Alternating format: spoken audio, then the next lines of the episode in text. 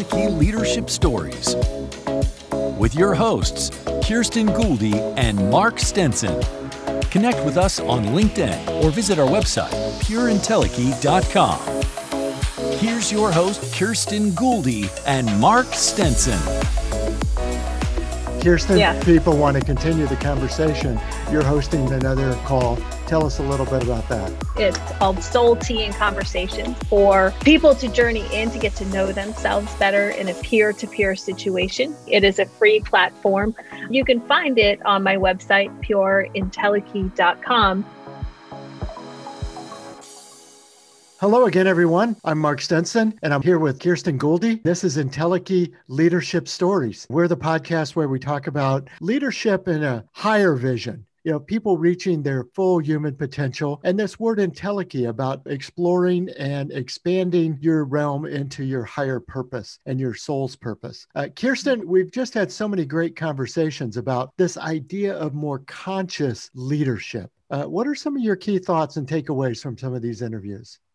You know, the word that came up for me as you were speaking was awareness. Consciousness doesn't have to be this big, deep, we're going to India and going to go sit in an ashram, but it simply means the capacity to have awareness and self reflection to enable yourself to continue to discover your inner workings so you can operate better within community. So I, I, think that's kind of the takeaway. And of course, we're still diving into the social media. I, I'm on a mission for myself personally on this social media conversation. So that's been interesting as well, listening to the various perspectives on authentic content not yes. just content to market and capture that consumerism buying. So those are my current themes running. Uh, that's great. Well, I guess it's within that realm of exploring different people and different leaders' uh, experiences that we welcome our guest today, Christina Eanes. Christina, welcome to our program. Thank you. I'm happy to be here. Christina has such an interesting background. You know, anytime I look at a bio and it starts with former FBI violent crimes analyst uh, and a senior manager, uh, literally in Quantico, you know, I, I get excited. and say, I know we're going to talk about some interesting leadership qualities. But now she's also an author, speaker, a podcast host in her own right, a YouTube channel host, and just about self improvement and self awareness and super achieving overall. Christina, it's just an interesting combination of experiences. How does the past experience inform and guide your current work in the self improvement area? Oh, great, great question. And uh, it seems uh, completely disjointed, but it's not. Um, so, yes, I did start out in the field of law enforcement, but I've always, my father was a teacher growing up and then a principal. So I've always kind of had uh, that kind that that background. So as I was in law enforcement as a crime analyst, not only was I a uh, coach slash mentor type leader, but I also taught college on the side. And then when I was with the FBI's Violent Criminal Apprehension Program, VICAP, um, part of my job was to go around and teach detectives and police officers how to use our system. So there was always some sort of teaching, facilitating, coaching, mentoring type thing. And then when I got when I left violent crime, because I knew I couldn't do it forever and I wanted to get promoted, so I went in and joined the FBI's leadership development program as a, a senior manager. So I had a couple of teams of folks, instructors, and logistics that we trained leaders anywhere from line level up to executive level and mainly in emotional intelligence, which I love, Kirsten, that you mentioned awareness and self reflection, because that's a lot of what we were teaching. And I fell so much in love with that that once the kids left the house, then I decided to open up my own uh, company, which is a professional development firm. We teach soft skills related to all that stuff I fell in love with when I was in law enforcement as a senior manager. And then um, I also have the books and the podcast and the YouTube channel on top of that, all with the mission of helping people learn, grow, and achieve. Mm, so good. That uh, is such exciting stuff. And I, I have to ask, and I hope you don't mind, you know, when I think of FBI or law enforcement, EQ is not the word I would choose, right? I would not say, oh, they've received an incredible amount of EQ, mm-hmm. right? I, and I would imagine the public assessment would fall more in line with me unless you've been around law enforcement, yeah. you know, where yeah. you have family members or whatnot. Can you explain that to me? Because I am, yes. it's like I hit a tree and I'm wrapped around the tree and can't unwrap from that one. Yeah. So emotional intelligence actually the more successful so i was not ever a police officer or an agent that's actually you have um actually only about uh, last i checked it was only about 30% of the FBI are agents. All the rest are, for lack of a better term, support staff, right? So professional staff, analysts, scientists, janitors, mechanics, uh, you name it, that job is probably part of the FBI. Um, so one, it's when you think of law enforcement, generally you think of the gun toter, but that's actually a small percentage of them. But there are, and it's funny because uh, my first two degrees are in criminal justice, and what one thing that we learned is the more emotional intelligence that a law enforcement personnel, whether they're the gun toter or not, has, the more successful they are in like de-escalating violence or interacting with others. So there is a percentage of them that are emotionally intelligent, but that's not normally a training that one would get in the field of law enforcement. Now, there are some forward thinking jurisdictions that actually do that kind of training for the police officers, but priority is safety at this point, right? Mm-hmm. Safety training, and then anything else they can throw on top of that. But I like to think of, of course, from my perspective of the world now, is that emotional intelligence training would also be safety training because hmm. they're helping people interact with others more effectively. Yeah. yeah. And I couldn't help but think about as you were describing this emotional intelligence, you know, if we turn this whole scenario inside out and mm-hmm. say, if the analysts and the officers, agents had that kind of empathy we are trying to deal with the human on the other yeah. side of this exchange uh, and or confrontation or however far it escalates how different those interactions might be so true well and it's such a it's a, such a fine line because you see the absolute worst of humanity yes. right so like you, that person sitting across from you I, I hate to bring this up right but that person could have just tortured and killed multiple small young children. Mm-hmm. and it, it's so hard to have empathy in a situation like that right? So it's almost like it's a it's walking a fine line to protect themselves right? Because they're dealing with the worst of the worst pretty much on a daily basis. Not getting jaded but also not losing your humanity it, it's just it's a hard balance mm-hmm. quite honestly yes. yeah and then thinking about what's going on then in the you know, sort of psyche of these law enforcement officers yeah. that you are, you know, you said without being jaded, you know, because you start saying this is a bad place, all mm-hmm. people are bad, and yeah, and clearly that's a problem. Yeah. Well, and that's my my my guessing. Okay, I haven't done any studies on it. It's just part of being part of the profession. It's just yeah. It I was going to say you're around it. Yeah. Yeah. Yeah. Like I just yeah. stopped looking for dead bodies. Um, as I was driving yes, alongside exactly. the road like five years ago. I know that sounds horrible, but it's like it's like normal day, you know, mm-hmm. on the in the office. and and now how does your training how did you get to where you are? And because you seem pretty lit up about it. For those who can't see you you're, you're quite joyous right? There's just this lightness to you. So you oh, must enjoy you. what you're doing it's my right? ring light. No i'm kidding. I've, I've been this way since i was a child.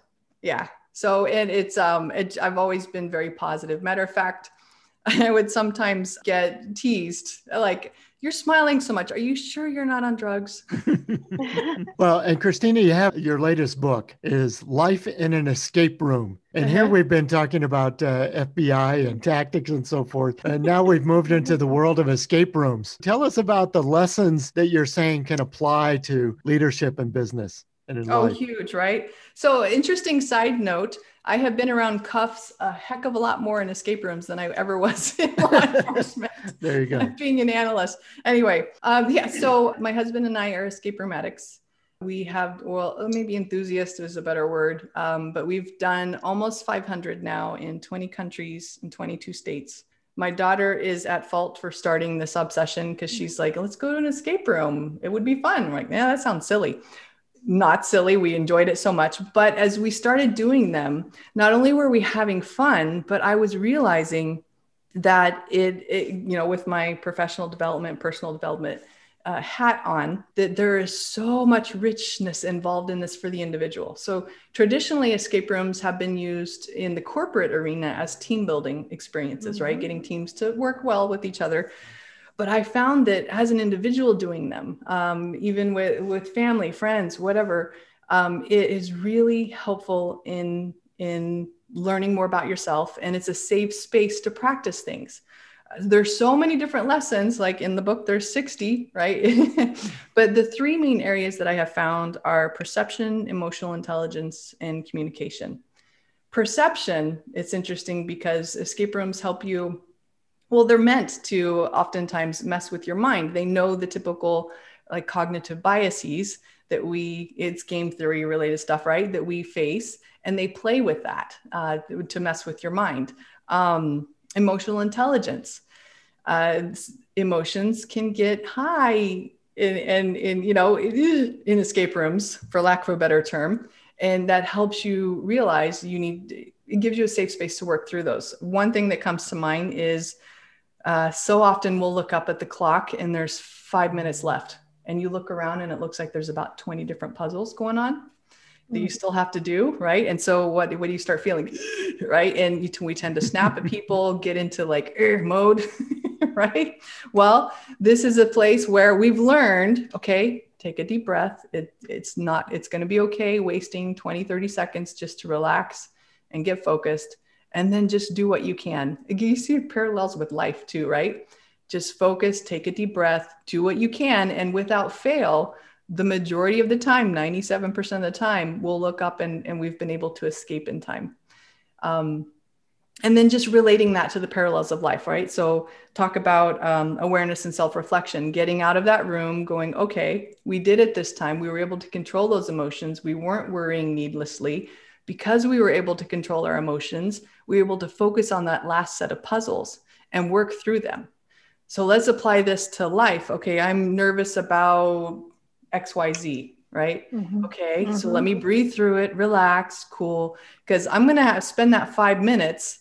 Do I spend it worrying or do I spend it relaxed, cool, calm, and collected and trust that things are going to be okay? That I'm going to work through it and I'll be able to adjust it. So it's just like one of many, many different experiences that you can learn from in an escape room. Well, I can't wait to try one. I've never personally done it. You haven't?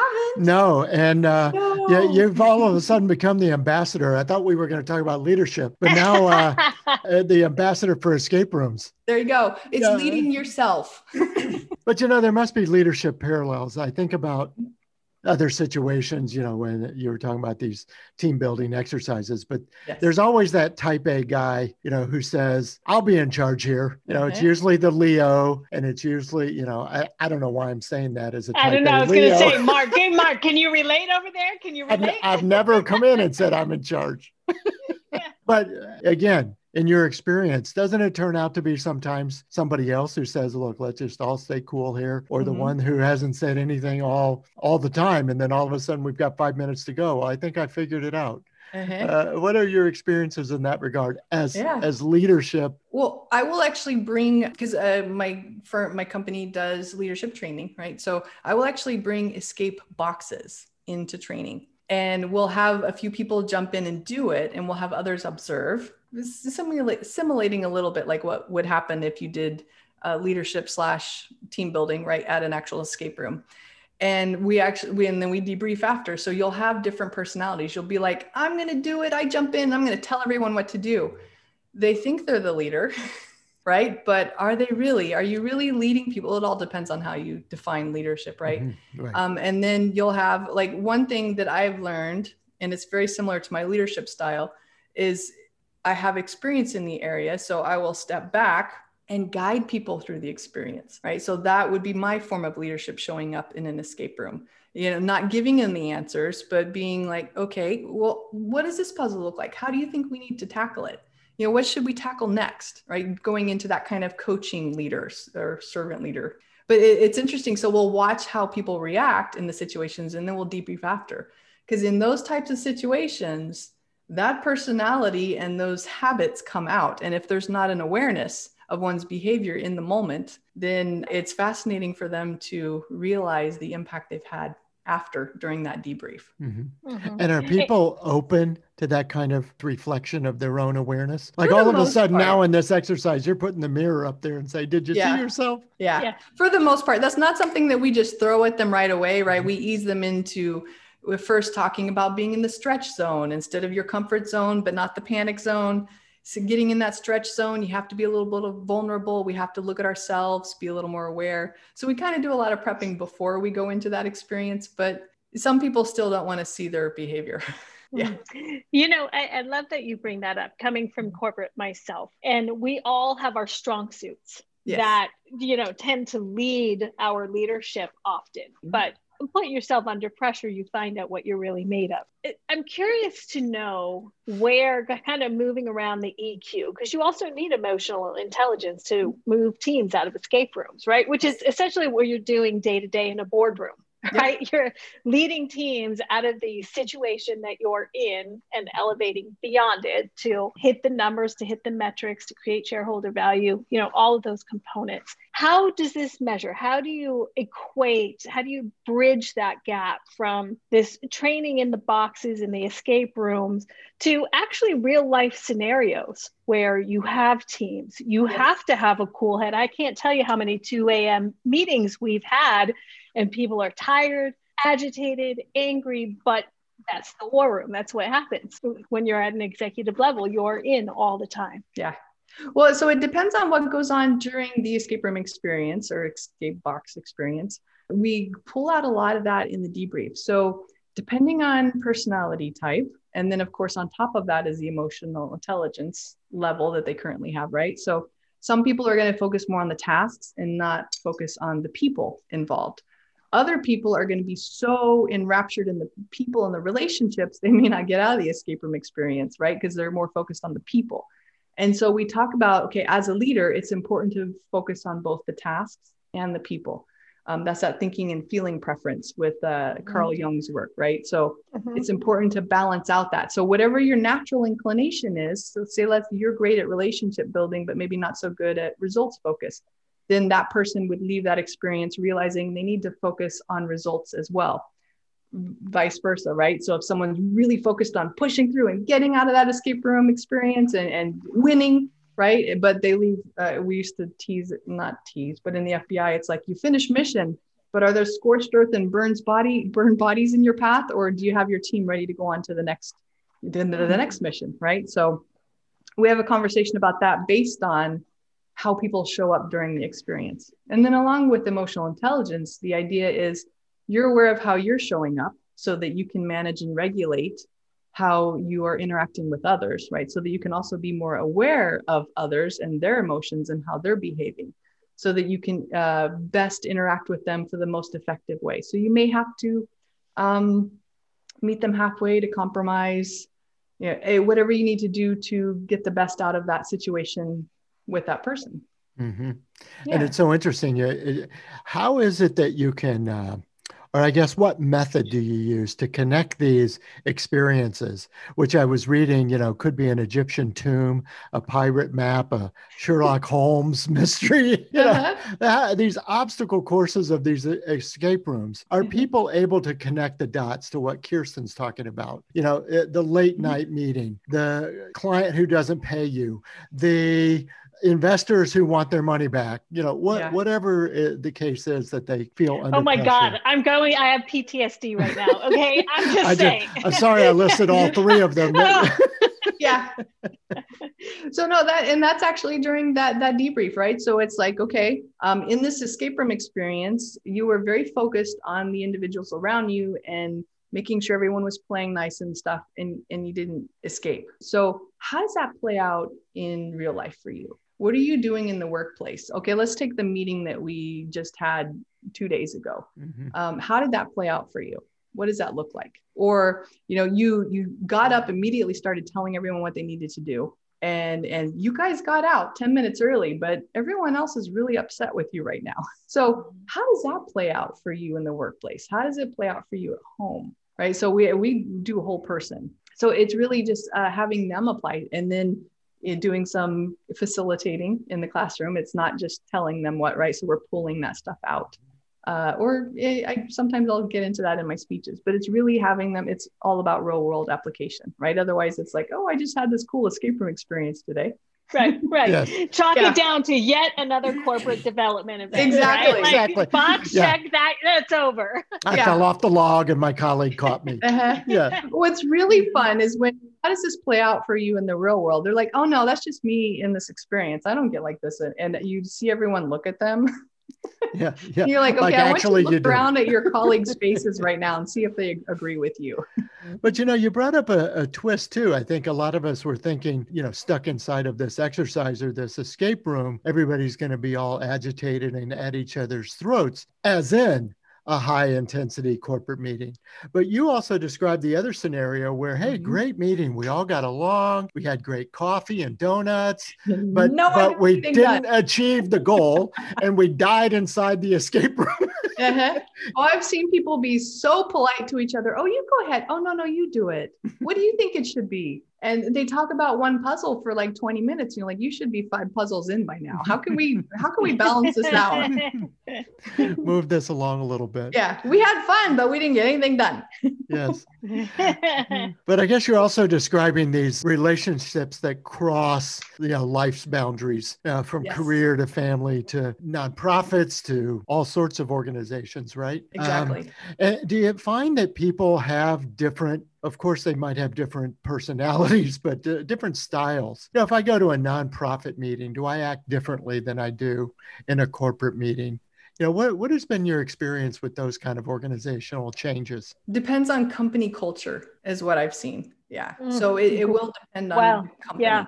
Yeah. Not necessarily the industry but the company culture. Yeah yeah wasn't expecting that answer but i like yeah. that answer because that that feels right. It, so i'm going to go off kind of metaphysical a little bit but it's not even metaphysical it's scientific. You know to understand how to navigate these situations where do you find intuition? What role does intuition play? Because that guides if we're really connected to it can guide beyond the problem yes. right? oh yeah. First of all intuition i think it, especially when it's used intentionally um, and practice is very important, right? So, uh, with the science behind it, which I'm sure you know about, right? It's our conscious brain. What is it? Five, 10% maybe aware of what's going on when we're, we're doing, but our subconscious brain, who has all these experiences and, and notices things that maybe our brain, our conscious brain wouldn't notice. I have to go back to law enforcement, but have you ever, have you heard of The Gift of Fear by Gavin de Becker? No. Yeah, that was a huge book for me when I was younger because it actually goes over the importance of well the gift of fear and essentially he was talking about intuition. It's how our brains can pick up so much more around us and do so much more than we're consciously aware of that reaches our conscious level. So there's a lot of experience and everything else going on down there in the subconscious brain that helps us make decisions. And so you may not be consciously aware of all of the different facets that you've observed, but your subconscious is like, you know, I've, I've we've been in this situation before and it's not going to work or whatever. So and yes, there is a lot of I there's also a metaphysical part of it that I believe in. But if you want to stick to science, I mean, I think it's all related quite honestly. I don't know. Well, you... I, I, think Kirsten brings it up because mm-hmm. it does cross the science. But we talk about, oh, I had hunches, you know, going with my gut feeling. And yep. the more we learn, the more we say our stomach is probably doing as much thinking as our brain, right? That we yeah. should go with these gut hunches. And I couldn't help but think about, you know, in your crime analyst life, it's like, hey, I, have seen these ingredients, I've seen these scenarios. Let me see if I can piece together a puzzle uh, mm-hmm. and a picture based on these. Is that kind yeah. of thing you're describing? Intuitively picking up patterns. Yeah. And some people are better at it than others. There's actually, I don't know if you're familiar with Carl Jung's work. I teach, actually, I was just teaching earlier today a personality system based on that, mm-hmm. but intuitive versus sensing, right? Intuitive is pulling from yes, it's getting information from the five senses, but it's pulling from, it's more um, inductive versus deductive reasoning, where sensing is from the five senses. It's very practical oriented. So some people have more of a natural inclination toward intuition, but it's definitely is that that personality test, the ENTJs? Uh,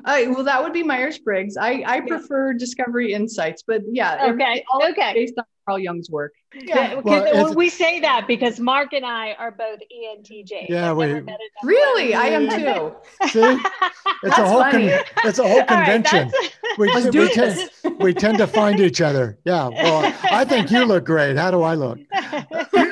um, well, I, the reason I guess we're also saying this is because we talk about leadership development, but mm-hmm. I would love to hear both your sort of beliefs, but also practices in developing this intuitive muscle. Yes. You know, that can this be developed more through conscious practices, spiritual practices, whatever one might uh, espouse? Yeah. Yeah. Well, so personally, I think that is, um, getting those life experiences, going through them with awareness, doing a lot of self reflection in how you show up and the impact that you want to have, and making sure that that is what's happening. So I think as you develop those experiences, then you more trust. I wouldn't necessarily trust my intuition if I was brand new at something. Right. So it's part mm-hmm. of building up those life experiences and seeing what works, what doesn't work. Because I can tell you now, being almost 50, it's like I have um, like i'm not able to remember everything but i know like this seems familiar and this is how i feel like i need to do this right? So relying on those life experiences not necessarily remembering everything trusting that i have the experience necessary to move forward and make the decisions that i do. And uh, part of that gut feeling is emotional intelligence right? So we need our emotions in order to make decisions. There's a lot of research on that too. Like people who have lost the ability for emotions because of some sort of brain damage they can't make good decisions um, so relying on those emotions and that intuition finely honed over a period of time, uh, I think is very important. Mm-hmm. Mm. And Christina, do the groups you work with now? Now let's continue taking leadership up to this Entelechy word, and that is a true potential, a true set of soul's calling. Do mm-hmm. people that you work with maybe see leadership as not just the next rung of the corporate ladder? Do they really want to develop that? And you know, oftentimes we even think about generational differences. I don't know what your experience has been in that. I, I see all types, quite honestly. I see people who want to lead just because they want to make it a better world. And I see other people who want to lead because it's a higher pay raise, it's a mm-hmm. higher paycheck. Quite right, honestly. right. Yeah. So I see all different types. So we we leave jobs because we don't like our bosses. So I, I do see that those leaders that have quote unquote the higher calling tend to have more of a following and more of a committed group instead of just a compliant group. Mm. And then taking that to the call it the spreadsheets, the bottom lines, right?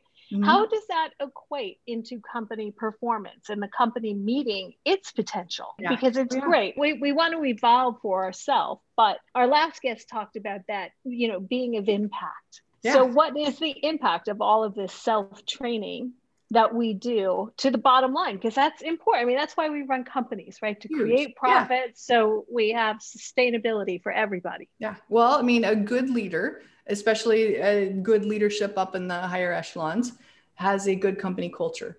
Companies with good leadership, they just make more money. And I don't know, there's like obscene the not amount of percentages. I don't I don't have them memorized, but good leaders equal productive people, people who are committed, less turnover, right? Because that's expensive, and and mm-hmm. a higher bottom line, a, a, lot more than other companies. I was trying to read because I'm reading right now. Oh, what is it like? The Culture Solution, uh, Matthew Kelly. He talks about all this stuff, and I the idea is treat people like people, right? Get people in the right positions, be a good leader. Um, and he, he did something like there was a percentage that was obscene in there uh, on the difference between the productivity and the bottom line for these companies.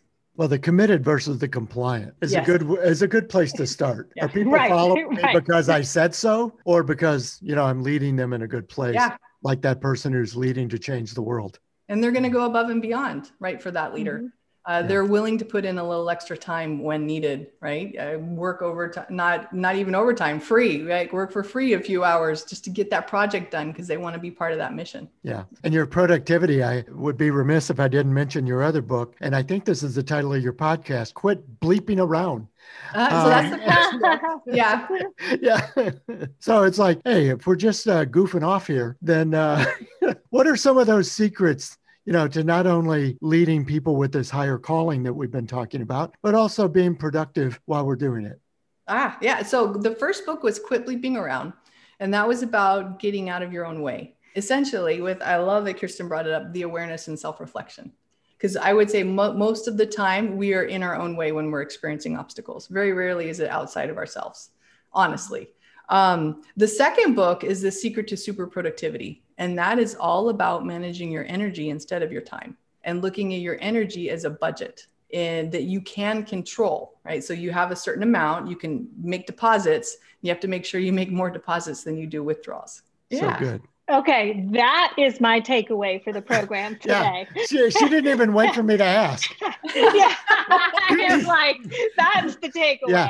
Mm-hmm. yeah, in general, that's a pretty good life lesson. You should make more deposits than you're making withdrawals. Yes. I think we'd all be better off. Leadership. Yeah. Because Kirsten, I think back Dallas Gugel and Richard Wegner were talking about our use of the land and resources and mining and so forth. So it's like, hey, if we take care of the land instead of taking things out, making withdrawals, then we would also be better off too. Oh yeah, that like applies across the board to most things, right? yeah. Well, Christina, this has been such a great conversation. And I would love to uh, point our listeners to a place where they could learn more and read more about your work and what you're up to. Where should we send them? Uh, would be the best one.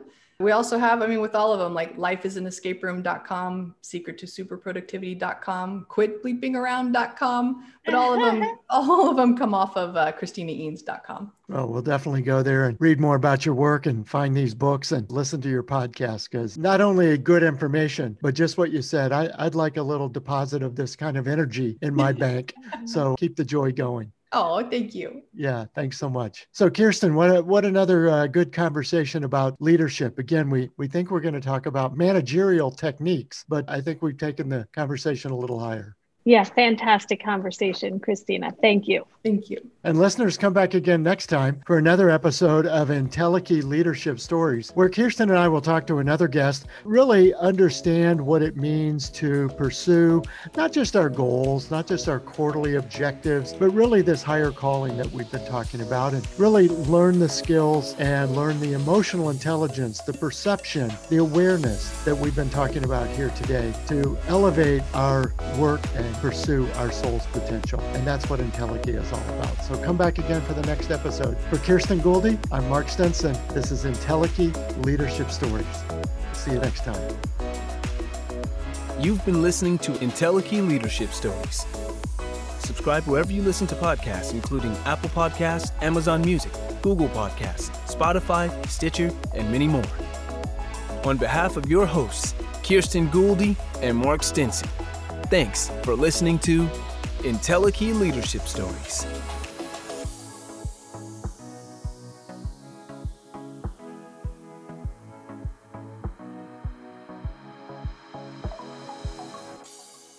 If you like Entelechy leadership stories, I want to tell you about another podcast I host called Unlocking Your World of Creativity. Each episode features an expert from somewhere around the globe that tells us about how they get inspired, how they organize their ideas, and how they gain the confidence and connections to get their work out into the world. From singer songwriters to entrepreneurs, on topics like data analytics to hotel management. We talk to experts from Milan and Oslo, Buenos Aires, and Los Angeles, all over the globe to bring you the best ideas and inspiring your creative thinking. You can find Unlocking Your World of Creativity wherever you listen to podcasts.